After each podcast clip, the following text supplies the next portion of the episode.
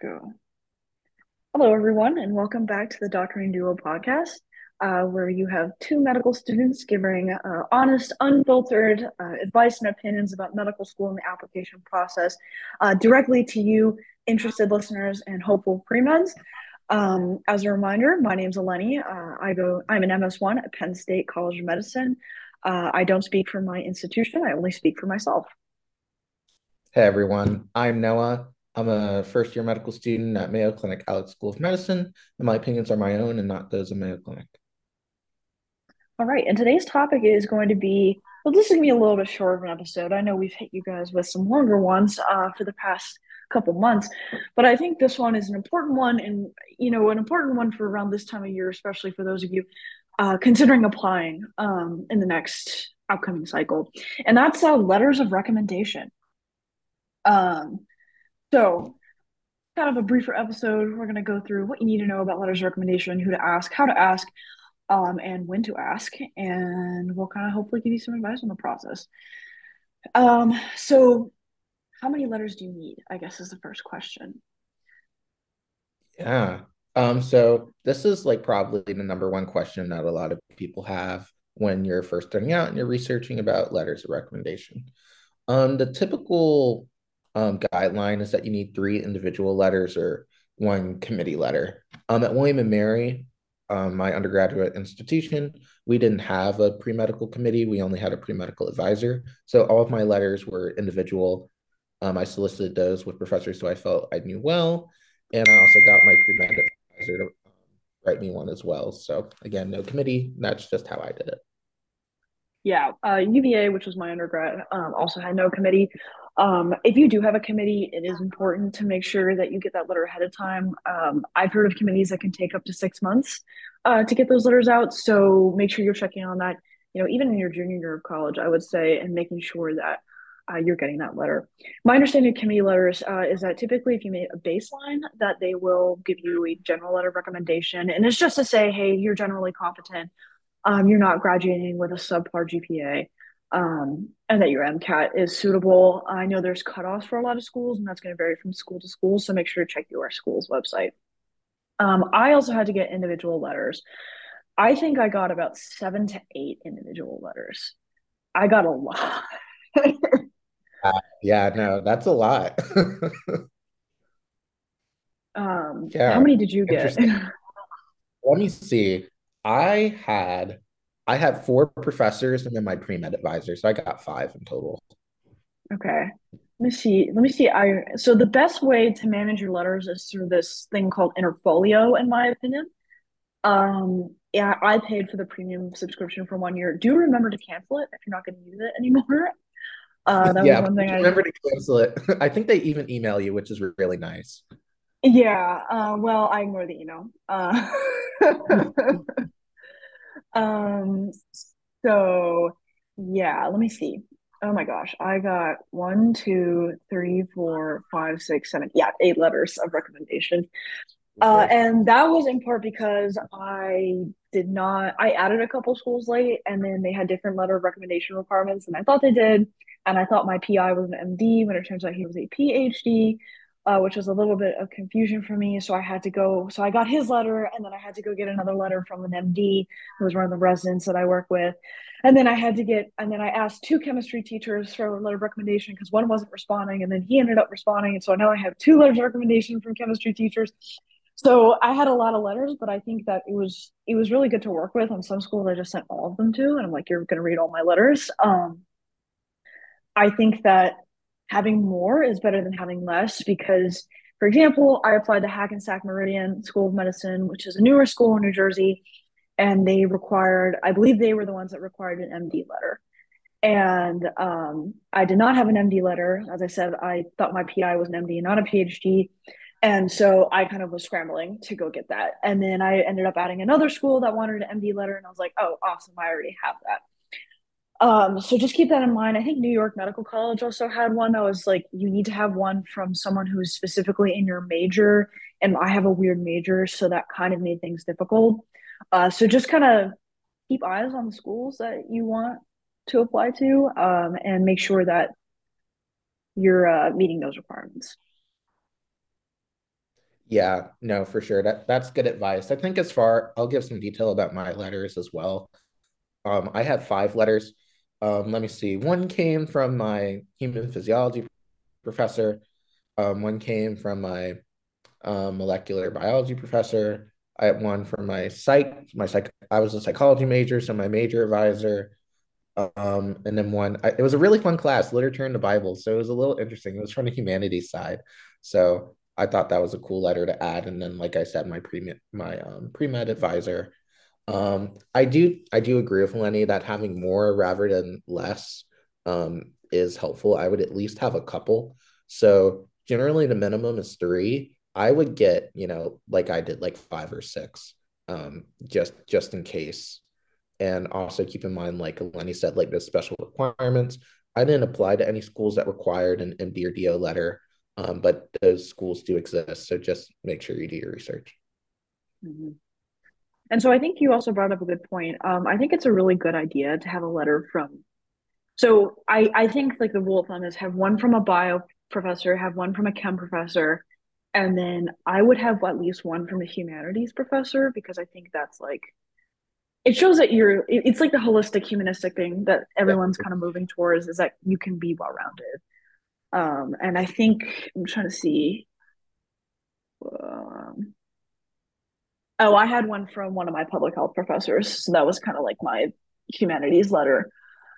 Um, so letters from employers also work too. Um, I got yeah. one from uh, I was a calculus TA for a while, and uh, the the professor who was supervising me wrote me a letter, um, and that's also good because it shows that like you're functional in the workplace, and that you know you show up to work on time, and that kind of thing. Like even if you were a server or something like that, like I remember interviewing at West Virginia and they loved that. They were asking me about being a waitress and all that stuff. So if you did it, yeah. Yeah, no, I think letters from different um, areas of your life is certainly helpful. I think even like a, a sports letter or athletics or, you know, mm-hmm. like you mm-hmm. said, a workplace, um, those all look favorably. You just don't need college professors. Um, the reason why we've kind of centered around academics is a lot of the schools explicitly state um, academic, but I do think it's really neat if you have a letter from an extracurricular that you did, a sport, a job. Those are all great letters too. Yeah, show a different side that schools don't get to see. Yeah, um, yeah, and and even like volunteer coordinators as well. Like, um, I actually I I, I think I listed a volunteer coordinator as um, a reference, and that's actually something to keep in mind as well. That like you may not ask everyone for a letter of recommendation, but you might ask people to be like references for your activities. So make sure you're on good terms uh, with you know those you do extracurricular activities with, um, because it is polite to ask them before you put them on their application. In the case that someone gives them a phone call and is like, "Hey, did the Noah volunteer here?" and you know it's not it's not a good look if they're like, "Who's Noah?" or no.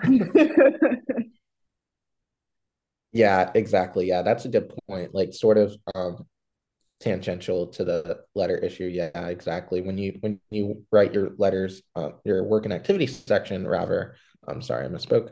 Um, you put down a reference, and yeah, I would say it is good form to, you know, let people know. Um, it's pretty rare, I think, um, from what I've heard, but sometimes schools or AMCAS might call to to verify that you actually did what you say you did. Mm-hmm. Yeah, and, and I think that's going to be a discussion for for another day. Yeah. Um, so I think we kind of covered who who you should ask. I think having you know kind of summing that up is a broad range of um, you know professors, making sure you're hitting those core science professors, and you know finding people who are willing to to speak to your best. I think is really important. I I know a lot of people who would you know, like, oh, I'm going to go to my physics professor because that looks impressive, even though I don't know my physics professor. And it's like, it's okay to go to your intro bio professor if you guys were close. It's about who can speak to your abilities the best. Uh, worry less about impressing. You can do that with your GPA and your MCAT. Oh yeah, exactly. Yeah, that's a that's a very good point, and I think is related to who do you ask. You do not need to ask um, the the you know, professor emeritus of the organic chemistry department. You can ask like whoever knows you best. and who can really speak to your work ethic, your individual strengths as a student, as a person. And if you're somebody who really went to this certain professor's um, TA office hours, or you spent extra time after work making sure that this thing goes smoothly for the next day, like people who can speak to your ability to go above and beyond and speak to your strengths um, is really useful rather than somebody who just writes a generic letter because they're super, they have impressive credentials. Mm-hmm. Yeah. Um, and also don't think like, oh, they're not a professor and then um you know be like oh well you know I, I don't think they're that's valid like you know even if it's like for example um I worked you remember Horizons Noah Yes, I do remember yeah that. yeah it was a nonprofit um with working with a lot of underserved students like I worked with a lot of school teachers there and like I got a recommendation letter from one of them and like that was totally fine so Yeah. Cool. So I think the next big question that we need to address is um, when should you ask? Yeah, good question. This is another big question that's probably on the top of everybody's minds right about now as we record this episode near the end of January. So I think my general advice would be at, least one month in advance, um, if not more. I asked, I think I asked in February or March, which is like two, three, four months um, before AMCAS opens, which is near the end of May. So I think that's a good timeline.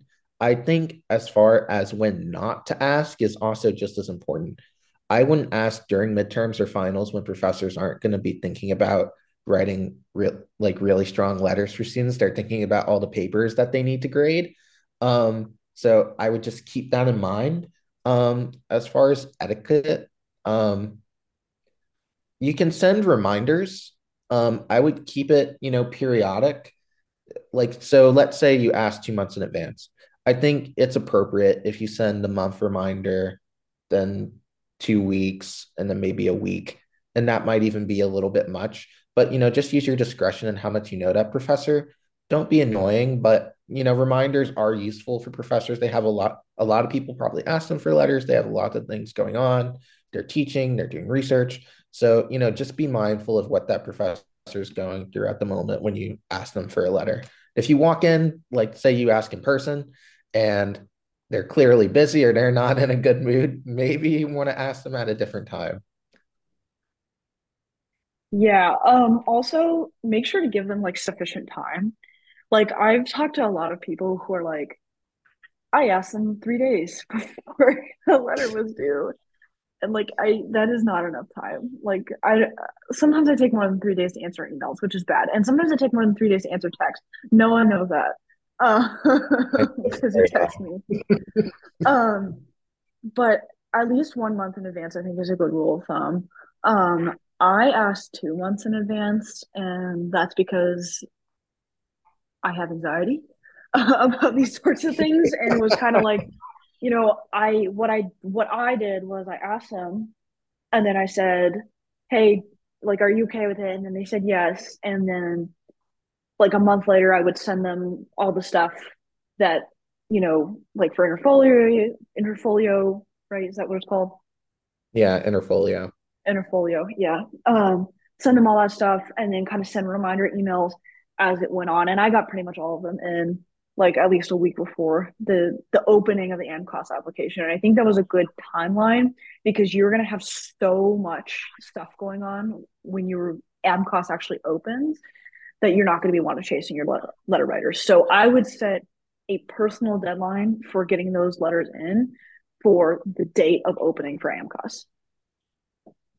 Right. Yeah. That, that would be a general goal. Um, and like Eleni said, there's a lot of things that are going to happen once that application opens. You're going to be worried about your work and activity section, your personal statement, um, and putting all your grades, all your individual classes and grades, which is actually sort of a time suck. Um, you know, I think you can be strategic as well if you want to give people enough time, um, knowing that AMCAS is going to take a while to process your application. I think I set their deadline as like June 15th, knowing I'm not going to get processed right away. So if you want to give people some breathing room and a couple of um, weeks um, into the summer months when they're not super busy um, to write your letter near the end of the semester, even though you asked um, pretty far in advance, I think that can be a nice thing to do as well. Yeah. Um, and in terms of reminder emails, um, I agree with the don't be annoying thing, but also don't like I think there's a good balance between it. Um, and I think that sending increasingly frequent emails as you get closer, like I don't think it's wrong to send an email like 48 hours apart when you're getting the close closer to the due date. But I wouldn't be emailing them every other week for two or every week for two months. I think that's a bit much. Um, so kind of like I guess exponentially decrease that time. Um, yeah, I like that idea. I think that's perfectly appropriate. I think um, I'm not exactly sure how you handled it, and I'll let you speak to how you um, handle reminder emails. But I think for mm-hmm. me, I don't think I personally had to reach out to any of my professors. If you get Interfolio and you pay for the premium, and it might even be free, I don't know, I'd have to check. But um, they actually will send emails too. So then you kind of have that nice feature where it's not Noah's emailing me again. It's like, oh, he's using the system, and it's just sending me a reminder email. And plus, it gives them a link to like upload it, so you're you're not having to write out these long emails and do it. And it sets it on a schedule too, and it becomes increasingly frequent. So you don't have to. Let's say you're like Lenny and you got seven or eight letters. You're not sending seven or eight emails every two, like you know, every two or three days when it's getting um, to that time crunch of your deadline. Also, don't be afraid to copy and paste, especially if they're in different departments. Um, I make sure you have the right name. Several. Yes, make sure you do have the right name. That is the worst thing ever. I think I did that once, but I knew the professor really, really well, and I was like, "Oh my god, so sorry, wrong person."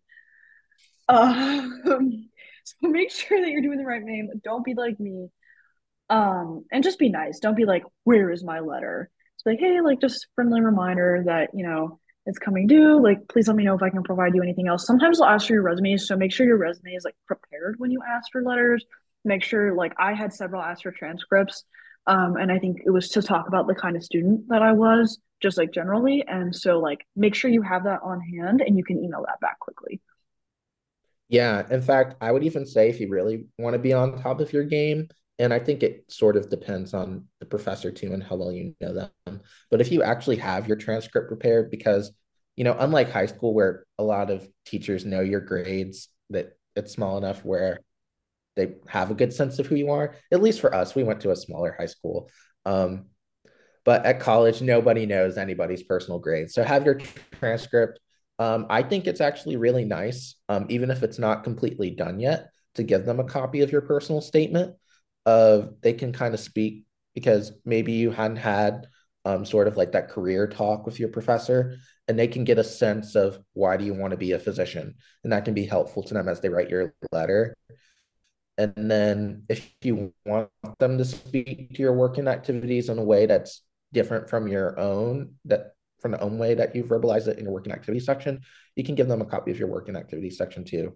Um, I, I think it's really up to you and how much you want to how much you want your letter writers to know about you and what what you want them to write about. But I think those are just some extra tips if you if you want to do that.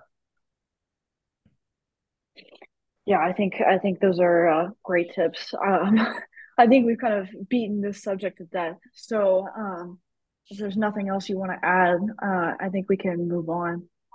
Um, actually, I think you know what I think a good kind of interlude to this is um, especially with COVID, I think that students really don't know how to ask.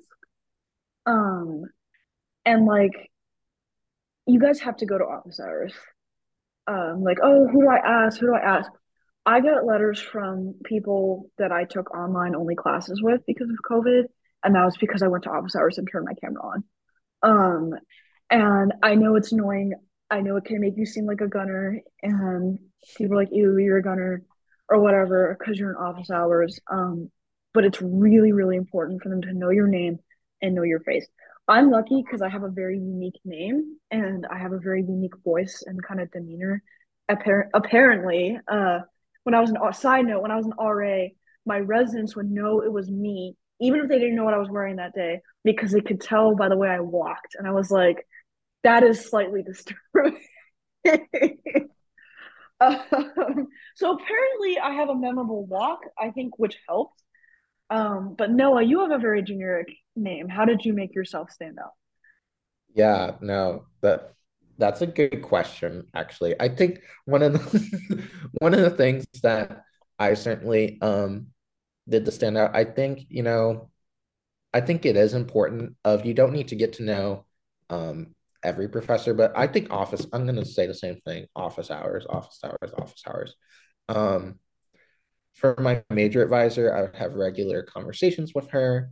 Um, if it was a professor, I like my physiology professor, I took that class online. I would go to office hours, turn on my camera. He knows who I am.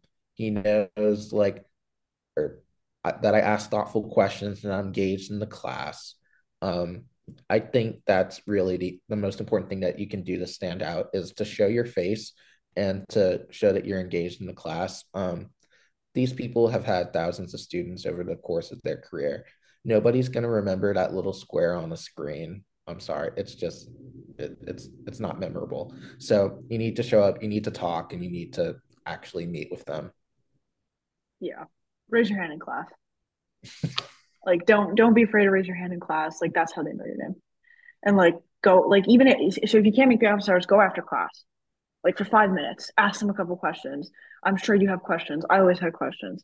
And so that's also a good way to kind of get to know them. So even if you're online, there's no excuse. You can still bond with professors. It just it might be a little harder. Yeah, and then also kind of building off that of exactly how do I ask, especially um online. For online, this might be solved with you. If you've been taking predominantly online classes, um, they probably don't have in-person office hours, so you're gonna have to email them. But in I think Elenia's I's case, we certainly had we had in person for about half of our college career, and it kind of turned into all online and then like a hybrid. Um, I still think even for classes where it was predominantly in person, this is just my personal opinion. I think it's okay to send an email um, as long as you're courteous and you're respectful. Um, if it's been a while, like for one of my professors, it had been maybe a year or two since I had taken their class. I, in my introductory email asking for a letter, I included an anecdote about a moment that we had shared or something that I particularly liked about the class to jog their memory of me. Um, I think that's really useful. Um, and then in person, obviously, um, is another way that you can go. I would schedule a meeting and just keep it short and sweet. It doesn't have to be this long oration about why you're the greatest student ever and why you need this letter. It's just, hi, I really enjoyed your class. Can you please write me a strong letter? Usually they'll say yes if they're going to say something positive. Um, like don't go to a professor that you think hates you, but like I don't think anybody that would has nothing good to say. Like I emailed one professor. I think he just didn't remember me because I was in his intro bio class and he just didn't respond. And I was like, okay, you know what? It's it's maybe it's better that way. Um yeah. So I think kind of we can start moving towards wrapping this conversation up uh, just by a little bit of uh, logistics. So the way I did it was I had it sent through Interfolio. So your AMCAS application has like an ID tied to it, and like you can you can input that ID and like it'll automatically get electronically sent to AMCAS. I think if that's if you pay for premium, which again I think is worth it because it's a huge headache otherwise. I don't know how you did it, Noah.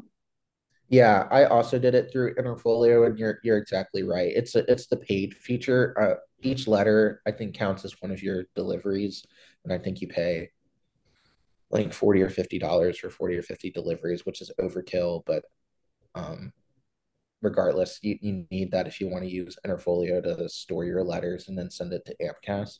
The other potential option that you have, um, this is how most people probably do it who haven't heard of Interfolio um, there, what you're gonna have to end up doing is, you, I think your professor, whoever's uploading your letter, has to make an AMCAS account, and then they have to personally upload their letter and tie it to your AMCAS ID. So it's a lot more burdensome on your letter writers, in my opinion, to have them to go through all that process and use the AMCAS system. Whereas Interfolio takes that whole thing out of the picture. Um, you're in control of when you want to send your letters. And I, I think that's just really helpful. It's just one less thing that you have to ask your letter writers to do.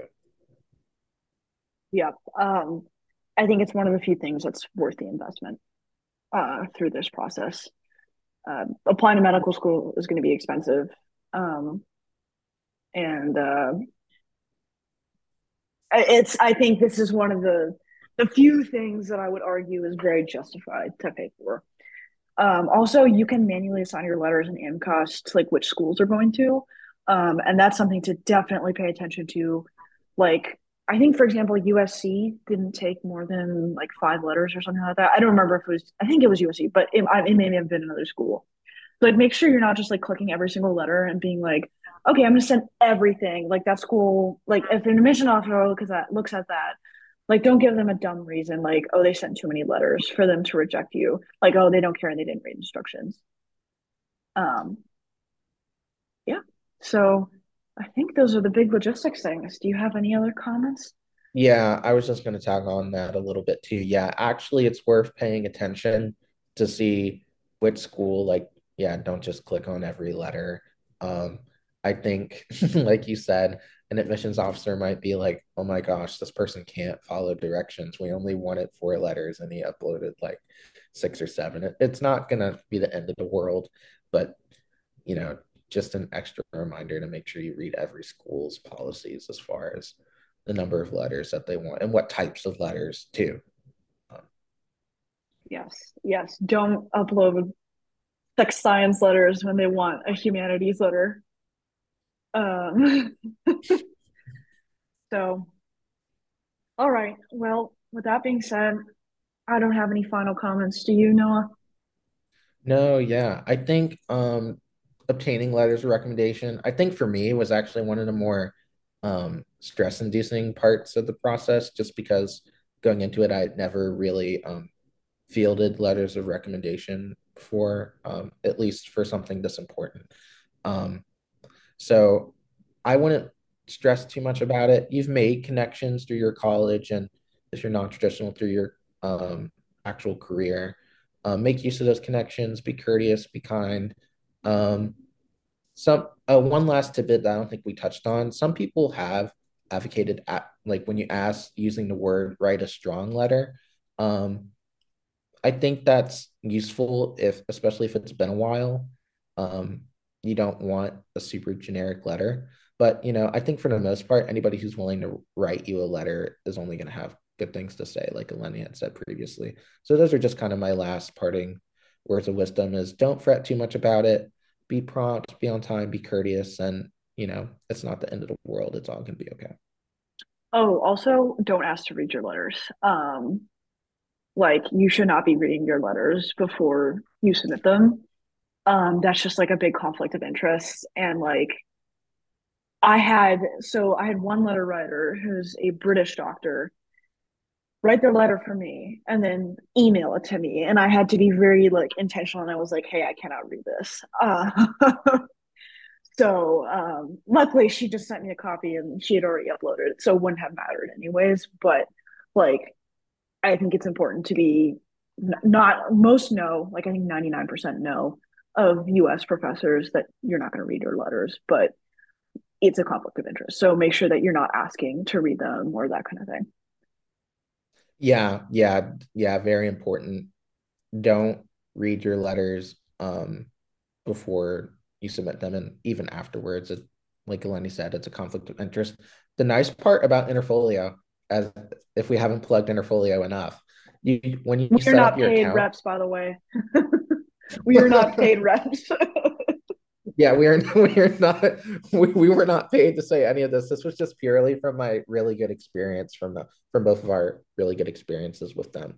Um, when you set up your account, you can actually mark um your letters as confidential when you set up your account, and then you never have to see it again. So when your professor, doctor, whoever uploads your letter, um, you don't have to worry about potentially seeing it. It's locked um, behind a firewall, and um, you don't have to worry about, like I said, you don't have to worry about it not being confidential, and then it's uploaded in AMCAS um, when you when you do so. So that's another really nice part if that's something that you're worried about. Cool. All right. Thanks, guys. Um, thank you for listening to the Doctoring Duo podcast. Uh, we'll be back next time. I think our next topic is the MCAT. So that's going to be definitely a big, chunky episode. So uh, we'll have lots of good uh, information in that, uh, listening what to do from Noah and listening what not to do from me. Um, so uh, we'll see you guys next time. If you enjoyed this episode, give us a like, follow, subscribe, whatever, whatever the affirmative action is on your uh, platform of choice. And we look forward to seeing you in the next episode.